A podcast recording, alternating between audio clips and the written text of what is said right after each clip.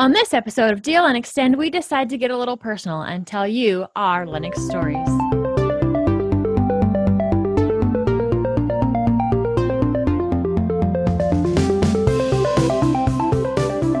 This episode of DLN Xtend is brought to you by DigitalOcean and Bitwarden. Welcome to episode 29 of DLN Xtend. Deal and Extend is a community powered podcast. We take conversations from the DLN community, like the discourse forums, Telegram groups, Discord server, and so much more. We also snag topics from sh- other shows around the network. Here with me today are my fantastic guests the owner of all the crazy hardware, Matt, and the one who has an almost unhealthy obsession with OpenSUSE. How's it going, guys? Fantastic. I have been receiving lots of questions from family. This is a, a kind of a change. A lot of questions about privacy on the internet, security, and Linux and, and how they can start using it, which I've always been wanting to say, you know, I have no problem saying that I use Linux, you know, and they, and now people are asking me uh, for how, how they can get started. So I spent uh, quite a bit of time on the weekend talking with some family members about getting started in Linux. So I put together a little uh, USB drive with Ventoy on it. And, you know, after our discussion about, you know, where should they start in Linux, I thought about this and I did have a conversation with them. And I said, yeah, I'm going to give you two options. The option that's going to be easier to get going, which is Kubuntu. The uh, other option is my preferred option, OpenSUSE, and I gave them Leap. I showed them how it works. You know, this is the interface. You know, pretty much anything you want to do, likely you'll be able to do it. I said if there's any special software, no, there really, there really wasn't. So we'll see how it goes. And then other discussions too about like how do they can they use things like Facebook and Instagram and have some semblance of, of, privacy. So I was telling them about using Firefox, container tabs, and so forth. I decided I'm going to start compiling some notes, things that I, you know, like some real easy, easy things, and then I'll probably start publishing either on my site or Front Page Linux on just very simple, pragmatic ways to protect yourself on the internet and with your technology. And I did start a, a, post on the discourse concerning that. I got a lot of really, really awesome ideas as far as what you can do for protecting yourself on the on the internet or how to protect yourself. Now, you know, being that you know we our community is what it is, there are lots of unsustainable methods as well that I have to kind of sift through. But uh, but it was really, really good information. Yeah, and it's a great way to know that you can help keep your family safe as they're doing their day to day stuff on the computer. It's just interesting to see the the, the shift of of interest. You know, from re- they realize there'll be some convenience losses and they're willing to take those convenience losses for the security. And that's a great thing to point out to them is yeah, you know, some things might be a little bit more difficult, but this is what you gain in the back end for security. That's a great thing to to explain. So Matt, what have you been doing? I have been doing this weird thing called technology decluttering. That's a crazy Ooh. idea. What it, what in the world is that? I have been trying to get rid of stuff that I'm that really doesn't have a use. Like I I use it like find a use eventually kind of thing. I don't want to say I'm going like technologically minimalist, but I'm trying to at least dwindle down some of the the less functionally used stuff. So I'm trying to kind of so kind of kind of like a workflow. I'm kind of trying to just minimize down to the workflow that I need as opposed to just all the random that I have.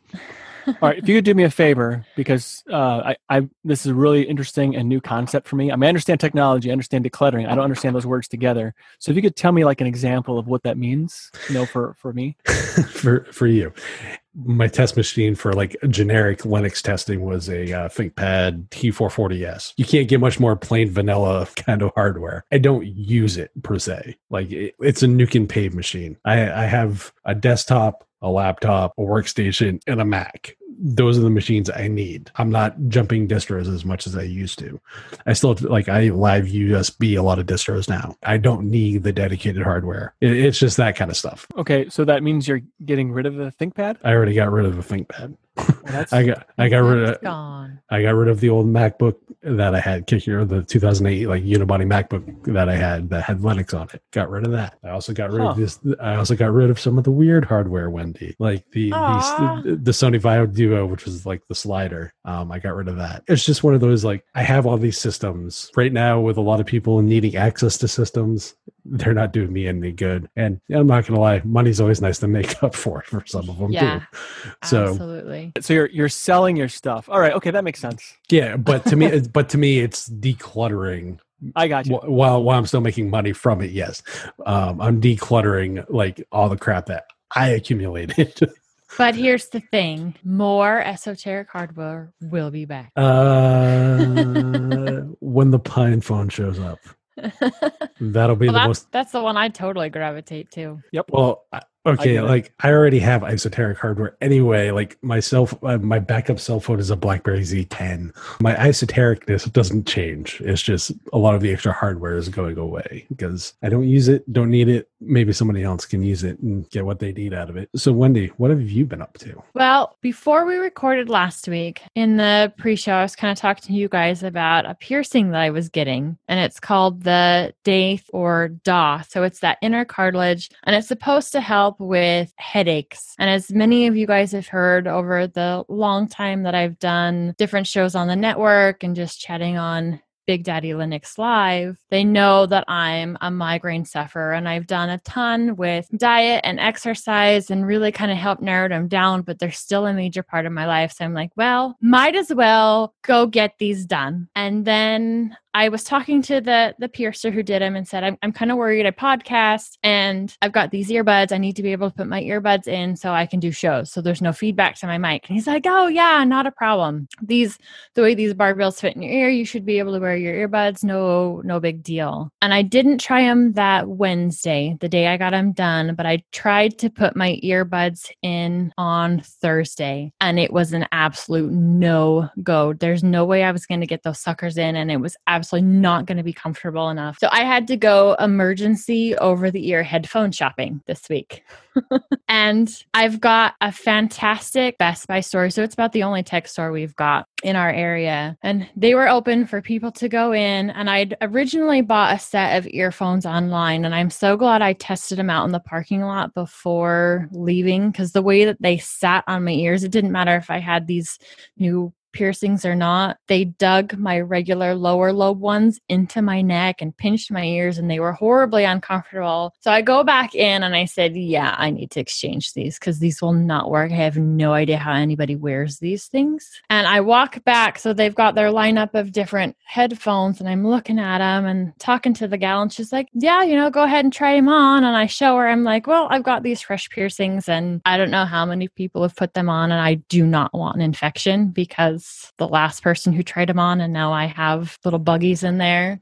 right. Yeah, that, that could be tragic. Yeah. Yeah, absolutely. I'm doing my best to avoid infection. And so she was so awesome. She went back to the front of the store where they've got some of their cleaners to deal with the COVID stuff and wiped down any pair of earphones I wanted to try to help make sure that I could get ones that fit and would work great for the show or other stuff that I need the headphones for and help me prevent getting an ear an infection in my new piercings. So that lady was so awesome, amazing customer service. I finally settled on a pair of Bose headphones because they were the most comfortable in the way that they fit around my head. And here's the best part not only were they most comfortable, but they were also on sale. That's been my adventure this week. It was an emergency tech buy to deal with something I'd done to help combat headaches. And, and so far, both seem to be working out all right. We'll see how it goes. Well, that's good news. Yeah, definitely. Were like headphones, like traditional headphones that go over the ears, would those not work? Um, yeah, so these are traditional ones that go over my ear. So I've posted a picture on my Instagram that has them on there and my Daith survival kit because I can't sleep. I'm a side sleeper. After having four babies, I am trained to sleep on my side and now I can't not sleep on my side. I've got my survival kit there, which is some saline to clean it, my brand new awesome headphones that I'm loving and wearing now, and then it's a neck pillow, right, that is supposed to be used for sleeping in the car and I call it my donut pillow for my head. You just sleep on your side with it so your ear goes through the hole instead of wearing it around your neck. It's awesome. This episode of DLN Extended is sponsored by DigitalOcean. DigitalOcean offers the simplest, most developer friendly cloud platform. It's optimized to make managing and scaling apps easy with an intuitive API, multiple storage options, integrated firewalls, load balancers, and more. DigitalOcean recently announced new features and services such as a virtual private cloud in all regions, free of charge. This lets you create multiple private networks to isolate your workloads. Container Registries is now available to all users. Easily store and manage private container images and push images seamlessly to DigitalOcean's Kubernetes. You can get all of this plus access to their world class customer support for as low as $5 per month. Get started on DigitalOcean for free with a $100 credit by going to do.co slash DLN, and you can use that $100 credit for spinning up over a dozen droplets or even some monster sized droplets for two months. Again, you can get started on DigitalOcean with a $100 credit by going to do.co slash DLN. So, over the last couple of episodes, we have been talking about, about making the switch and how we view putting new users onto Linux. But we wanted to get a little personal this time and give you guys kind of our Linux story on like how we either got into Linux, why we got into Linux, or the myriad of other reasons to jump a jump ship onto a different OS so nate what were your reasons? Like where does your linux story start? Or even really where do you want to start your linux story i should say? So my first computer was a commodore 64 i've talked about my obsession with vintage hardware and so i went from that to the amiga. Later on i'm going to try and make this. And the amiga was it's kind of a unixy like operating system like the the uh, the syntax and such underneath. And so i liked that. It was it was I enjoyed how that was laid out. I mean, it's different from Linux, but it was, you know, a lot of similarities. And then the Amiga Commodore stopped keeping up with us and they died. I still needed to get like real things done, you know, not just play games. And so I went to Windows 98. I bought my first PC like in 1990s 98 and so i call this my dark my dark ages of, uh, of computer time and i pretty much i lost interest in computers almost entirely i thought they were just a pain in the butt to deal with i didn't enjoy it i felt like it wasn't mine anymore there wasn't anything personal about it you know it wasn't really customizable and so i just kind of stopped caring it I, I started distancing myself from technology largely. And I was like programming and doing all kinds of things before that. So I, got a job at Whirlpool Corporation as a, as a drafter. And the uh, computer they sent me on was this Unix machine, this HP Unix machine. I'm like, what is this glorious thing? I must know more. How much one of these cost? Oh, 10 grand, that's outside of the budget. And, uh, and, and someone says, Oh, have you tried Linux? I go, I've heard of it. It's the Penguin operating system and I like penguins. And I said, yeah. I says, well, it's you know, it's free to download. You should you know try it. And so I went online looking a little bit, and you know, back then it was dial-up dial-up modem, so downloading wasn't really an option. I could probably done it at work. I think about it, but anyway, had no way of burning it. So I went to the store and I picked up a copy of Mandrake Linux and started playing with it, and I thought it was just absolutely fantastic. I I really enjoyed like it was so customized with all these different options, and I was a little bit overwhelmed at first because like there's just so much to. It's like like going to a it's like going to an old country buffet, uh, like the first customer in there where nobody has kind of you know picked it over. You know, you know what I'm talking about, or any buffet. You know, insert buffet here. And I was just so excited. So I wanted to just try all these different things, and there was just so much to try. I was just I spent weeks just playing with it. You know, I was I don't know 22 at the time. I think you know the army sent me off to Kosovo, so I stopped. Uh, you know, I didn't play for a while. And then by the end of that year, I I purchased another copy of, of Mandrake Linux and I installed it on a laptop. And I'd been on that on Linux ever since. And the always, what I thought was really great about it, now mind you, I, I went to KDE because GNOME at the time wasn't,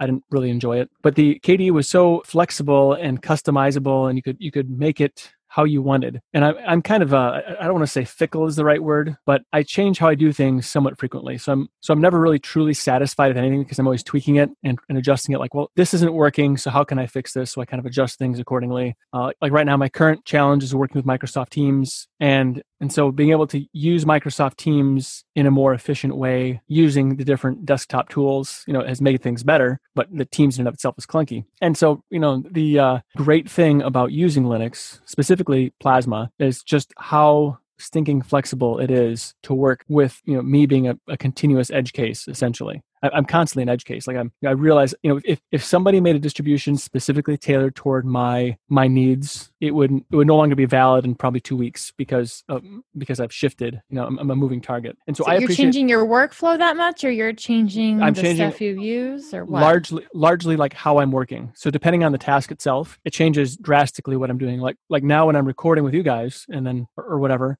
I have things set up a certain way. When I go to do a different thing, let's say working with teams and, and, trying to do, manage data and go through and reconcile information, I'm working completely differently. So each task I do has a different flow to it. And the nice thing about Plasma is it gives me a shell that I can make I can make these adjustments as I see fit. You know, yeah. So you do screen. that on different workspaces, so things automatically pop up on different workspaces where you want them, or you just kind of adjust that every time I, you use it. I've I've adjusted that either by workspace or by virtual desktop. So awesome. Like, so right now I'm using virtual desktops very heavily so that I can set one virtual desktop up for doing a specific task, another desktop up for doing another task. But now when I stop doing that task, I wipe you know those things off, I'm doing a, a different task, then I repurpose those virtual desktops. I have used the the, the workspaces also, and have you the different. I don't know if you you've played with those at all. Oh yeah. I um those also work well for me, but I find that certain like that doesn't work quite as well for me. Like when I decide, oh, I need to combine these two tasks now, so I have some hotkeys that I use to move applications to different virtual desktops so that I can more effectively work on whatever that task is. And so the the workspaces don't cater themselves quite as well for that. You can still do that, but I just can't do it as quickly. And uh, I'm, I'm sure there's a hotkey that would make that work. I just haven't done it. Uh, so anyway, when I go to like a Mac or a Windows machine, when I have to do stuff on there, I just feel like it's just so kludgy. Like, like how do you, how do people use this and feel okay with themselves? Like, how do they not, how do they not rethink their life decisions when using Windows and Mac? That's really how I feel when I use them because they don't, they don't suit my shifting requirements very well. So, Lindy, how give us give me some personal insights about you know when the switch and why the switch to to Linux happened. I actually switched over to Linux because I was getting frustrated with Windows. So I used only Windows starting back with some of the the DOS days with the green screen and having to get your way into games and and that kind of thing. And then you know, in the house and at school, it was always Windows machines, and we slowly moved up that way. So as I moved out and was buying my own computers, I was just kind of on that same role of you just you buy a Windows machine and that's how it works. And I remember it was during the whole fiasco with Windows 10, and I know some of it was it's a new operating system rolling out. They're rolling out a whole lot of versions of it, and sometimes not checking them completely before rolling them out. So I was having all kinds of problems. And I wanted a bunch of the telemetry stuff turned off. So I had a program loaded that helped turn off telemetry. And every time it would update, it would remove my telemetry application. I'd have to reinstall it and set all of that stuff back up. And it was taking me forever just to sit down and get some work done because there was always stuff that needed fixed, always stuff that needed tweaked. My um, browser needed reinstalled because of whatever the last update did. And I just hit the point where I was so frustrated because when I sat down to work, I just wanted to work. And then I could go on and do things with my family and, and that sort of thing. So I started looking for an alternative. And for me, uh, Mac was never too much of an option. And for one, um, I am super budget conscious and I'm also pretty cheap for the most part. So every time I looked at them, I'd look at the specs, I'd look for what they cost. And to me, whatever they put into the OS wasn't worth that massive extra price tag to me. So that's when I started looking online for different alternatives. And this, you know, Linux popped up. It was popping up all over. I started reading forms and seeing how to install it and all of that kind of stuff. And I was already pretty familiar with some of that process on phones because for years before that, I'd had an Android device which I'd rooted and ROMmed. And so some of that stuff was pretty comfortable to me. I'd just never done it on a computer system. That's pretty awesome. Yeah. So after what I think I, I, spent about a month researching and looking and learning, and then decided, yep, this is exactly the way I wanted to go. I installed it on both of our computer systems and haven't looked back. I've never installed Windows on one of these computer systems since except for like one time where I needed to update some drivers. And the only way that I could actually get it done properly was to load it on a spare drive. So that drive was in there for as long as it took to update some drivers on a gimbal and then be done. So otherwise it's been just straight Linux for me and I've loved the process. Like you Nate, first I started with some different desktop environments as I was learning what options were out there as far as applications and stuff went. My first desktop environment was XFCE, and one of the reasons why I was choosing it was because it was really light. And my computer at the time, I wanted to make sure that I was getting as much out of it as I possibly could and not have my desktop environment eating up some of those resources. So that's why I went with XFCE, and it did a really good job. I eventually jumped to GNOME, which had a more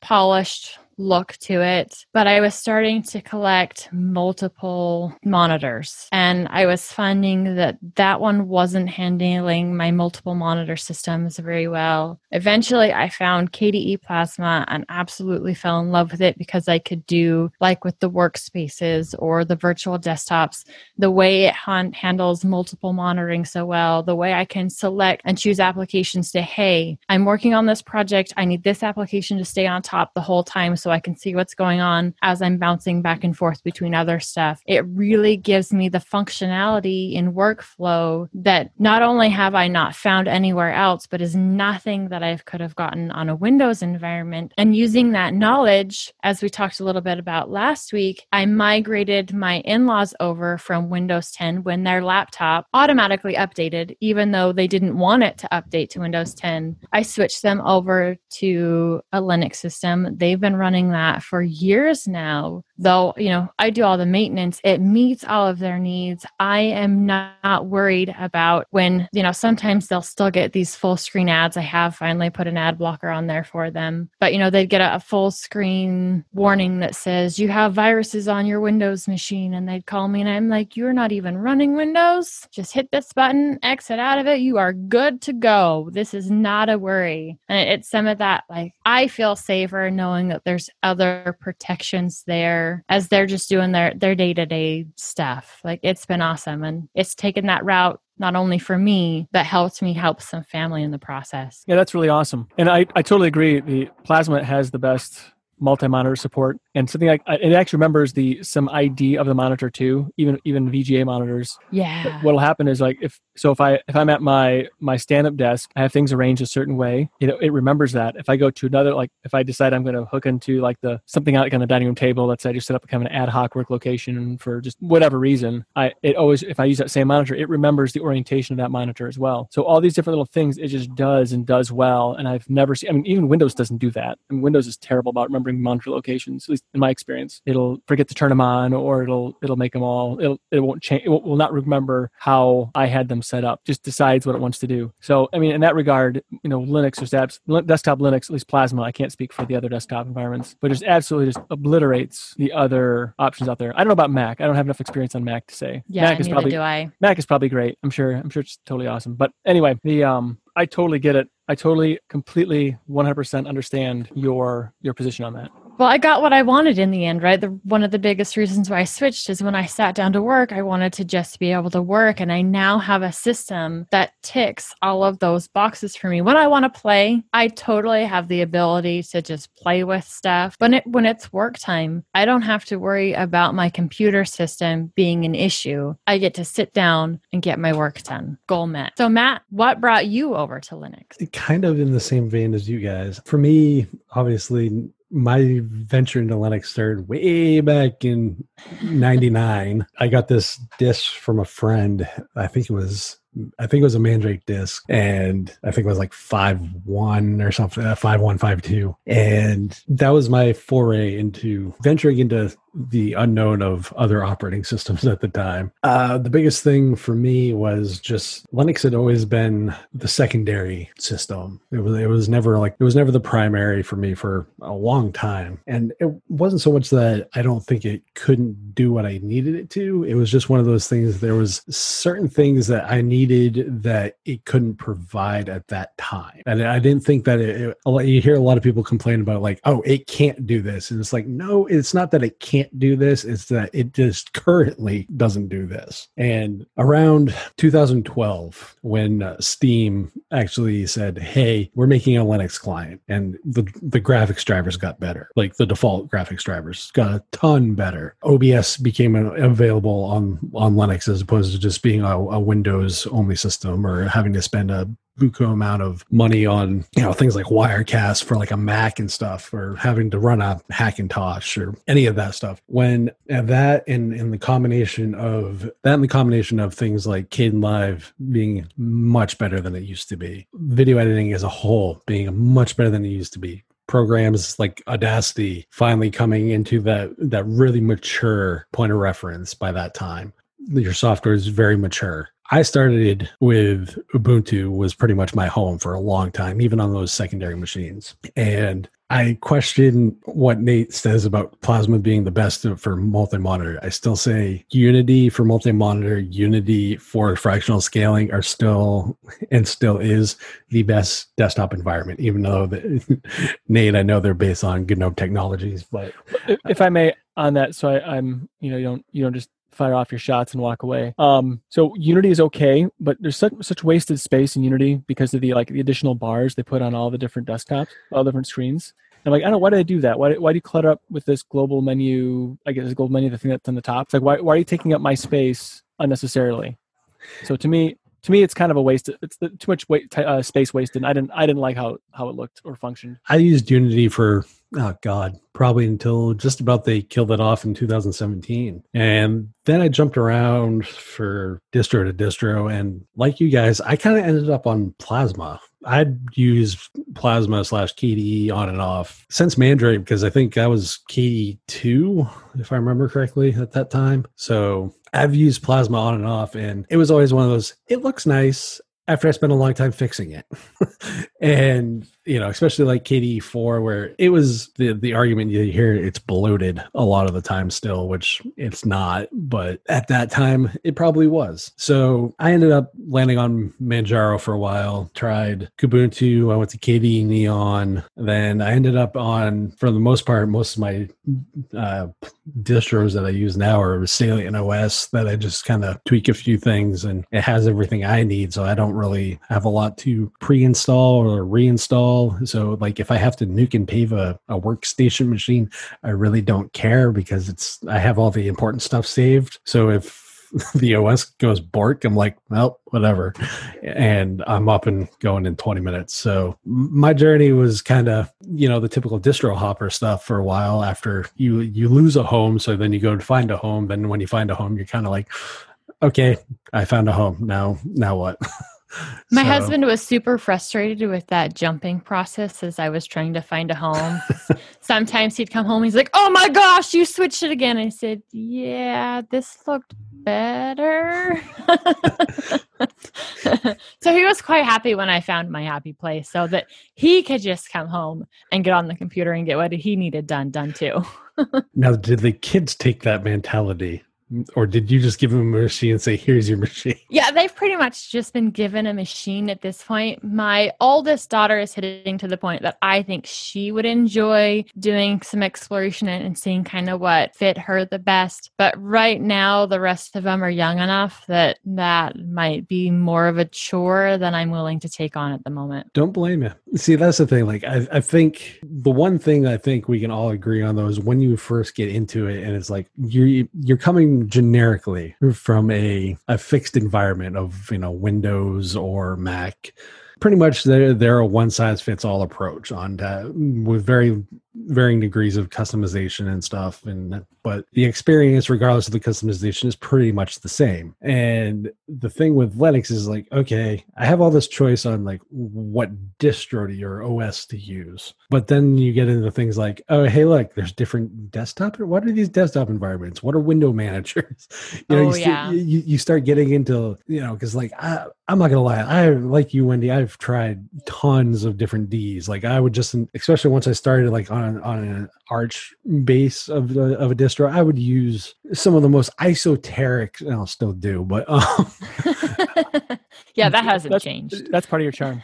but like, I, like I would try to daily driver them. That that's the difference, I think. And while I still test out most distros via like live USBs and stuff, the way you get into like Linux is like, okay, do I want like Fluxbox? Do I want you know, do I want enlightenment? Do I want plasma? Do I want GNOME? Do I want like this weird esoteric thing like FVWM-Crystal? Or, you know, you just get kind of, um, to say you get overwhelmed by the choice is not inaccurate because it's one of those things where you're just like, huh, I'm not used to that. With that choice comes a level of freedom that you did not experience on the prior platform. And so when I hear, oh my God, the choice is overwhelming, the choice is overwhelming because of where you're coming from. So when you go from little to here's, you know, you, you have three flavors of ice cream, then you realize, oh, you have like 256 flavors of ice cream. It, it's very different. Well, the so, thing is, though, that's a really good example because the, the distros you choose are a bit nutty. So their flavors a bit. no, no, those are the. You got some that, Rocky Road in there. The, he does. The, those are the distros that I live USB. The ones I actually install, well, you might disagree with the Archbase. Um, and yes, uh, Salient is very much Ghosty's project, and you know, call it a one man band project, whatever you want. For me, though, it, it's the right home for me. So, like, I could do and take a lot of what he does and roll it into like a, a backup ISO and all that kind of stuff. But for me, it's just one of those. He already does it, so why am I going to do more work? I got other stuff to do. and he does a really good job. He yeah, really does. he does. Um, uh, you know, for those that don't uh, know, Salient is one of those. It's very focused on either from two different perspectives. It's gamer focused, but it's also like media production focused too. Yeah. So it has a lot of the DXVK stuff that you need, um, you know, Protontricks and all that kind of jazz. But it also has a lot of the niceties of having a bunch of media stuff already installed and pre-done for you. So like Kdenlive's pre-installed, you know, just just a bunch of OBS is pre-installed. So there's a bunch of pre-installed stuff that makes just the experience so much better, and that's probably why I go with it and why I stay with it because the amount of stuff I have to actually install or take out is so minimal. I literally have to add an Office app, eh, and so I end up installing WPS Office, and I take out one or two things, and that's pretty much it. This episode of DLN Xtend is brought to you by Bitwarden. Bitwarden is the easiest, safest way for individuals, teams, businesses, and organizations to store their passwords. The fact that Bitwarden is not only open source but has had third party security testing done is one reason I have chosen to trust them with my passwords. On their blog, they have recently announced another third party security review has been completed. They have the security assessment available for anyone to review. My favorite part of the report and I quote, no exploitable vulnerabilities were discovered. Thank you, Bitwarden, for offering such a feature rich password manager and making security checks a priority. You can get started with a free account by going to bitwarden.com slash DLN. Want to support this open source project and help them continue to conduct third party security audits? That support starts at only $10 a year. Jump over to bitwarden.com slash DLN to learn more. So, Wendy, as part of this journey into Linux and what got you there, what other things have you been journeying with? Well, I am extremely excited about this new Dark Darktable update that's just dropped. And if you remember me talking a few weeks ago, one of the things that I was loving about Darktable over RawTherapee was your ability to sort through images in that light table part of it. And they have recently made that so much better with this 3.2 release. You have more defining images and here's another thing that I love. So before, when you would go on top of an image, you would get some of those basic details as you hovered over it. But now you can set all of that information to show you all the time or show you that information just when you're hovering over it. You have all of these other tools and options as you are sorting through Light Table to figure out exactly what order you want those images in. Okay, so maybe you have worked on a set of images and you're looking at the ones that have had modules applied in a certain order. You can now sort them that way. Oh my goodness, I absolutely love the develop of of Darktable. I love the different features that they have added into this 3.2 release to make sorting, working through your images just that much easier, that much faster because you have more control of what images you're seeing when and be able to adjust your workflow for that process and what needs done in that particular folder. So, what would you say this this update has leapfrogged Darktable over RawTherapee, or would you say it's then the race is more neck and neck now, or how, how do you how do you evaluate this this release versus your RawTherapee journey? I still absolutely love them both. Like I said, I, I wish I could get a combination of the two because Darktable is being able to sort things. And the way that in Darktable if I'm doing tweaking on an image, say someone's got like a green cast or whatever, and I need to change that color specifically of where that green cast is going, Darktable gives me tools to highlight only that color or to make changes using different filters and gradients or using able to use a brush to make changes in how I apply different modules. There, there's so much fine tuning there. It is extremely useful, and those are things that RawTherapee currently doesn't have right now. They may have in the future, but those aren't tools that they have now. And they are extremely powerful, especially depending on the type of work you're going to do. And one of my favorite things about RawTherapee has been just how amazing colors look when they get pulled into it. I know that, especially working in skin tones, the images that I pulled up after my husband's super soft birthday party, all of the colors looked so dang good right out of the box in RawTherapee. And I'm not getting that same kind of color profile in darktable and i don't know if there's something that i can do. Maybe there's a setting that i've got wrong or, or whatever but maybe there's something that i can do to, to fix that there. But when it comes to straight out just get to work and colors look good RawTherapee absolutely has that nailed. And anybody that has been doing stuff say in adobe style products RawTherapee have their module set up a lot the same way so that would be an easier transition for somebody coming over. I love them both. I'm still going to use them both after that testing experiment but darktable is still doing absolutely amazing things and fantastic updates for usability for their professional and even just your average i want to play with photos person well, Wendy, I do have a question for you. Have you heard of one called LightZone? No, I have not. It's an open source one that used to be a formerly professional application. It's in the AUR, FYI. Okay, so I'll be installing that after the show. You're welcome. Tell you, Matt, the enabler. enabler. Yeah. Yes. no, no, I only I'm only an enabler for games, not software. Uh, well, I think there's evidence in the contrary now. I don't know what you're inferring. Absolutely awesome. So, Matt, what things have you been diving into this week? Oh, what haven't I been diving into this week? Uh, so, not really dove into much in the way of distros this week. However, there is progress on a distro with that I've always enjoyed their work, but I, it's never been a distro for me for a variety of reasons. Uh, Elementary OS 6 is looking kind of fantastic. I'm not gonna lie. um, they they are finally putting in. My biggest gripe with them has been the blinding whites on Pantheon on the menus. Which is why I've never used it.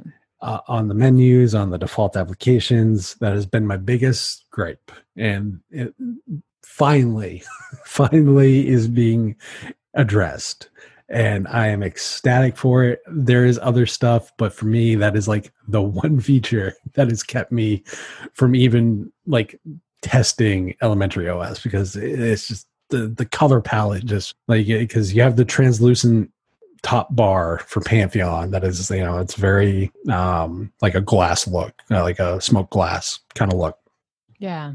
Which looks fantastic, but then when you you know you hit so, uh, so very very plasma oxygen. So that's what it sounds like to me. Uh, plasma oxygen or like a translucency on like the the Gnome three like top panel kind of deal. Gotcha.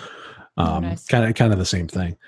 But like when you you know you you super space and all of a sudden the menu that pops out is like this blinding white with icons. You're like, oh my god like th- this does not coalesce well for cohesion and stuff. So that uh, again that that's a personal flavor of course but like for me that was the i was like as soon as i saw that i was like nope can't use it.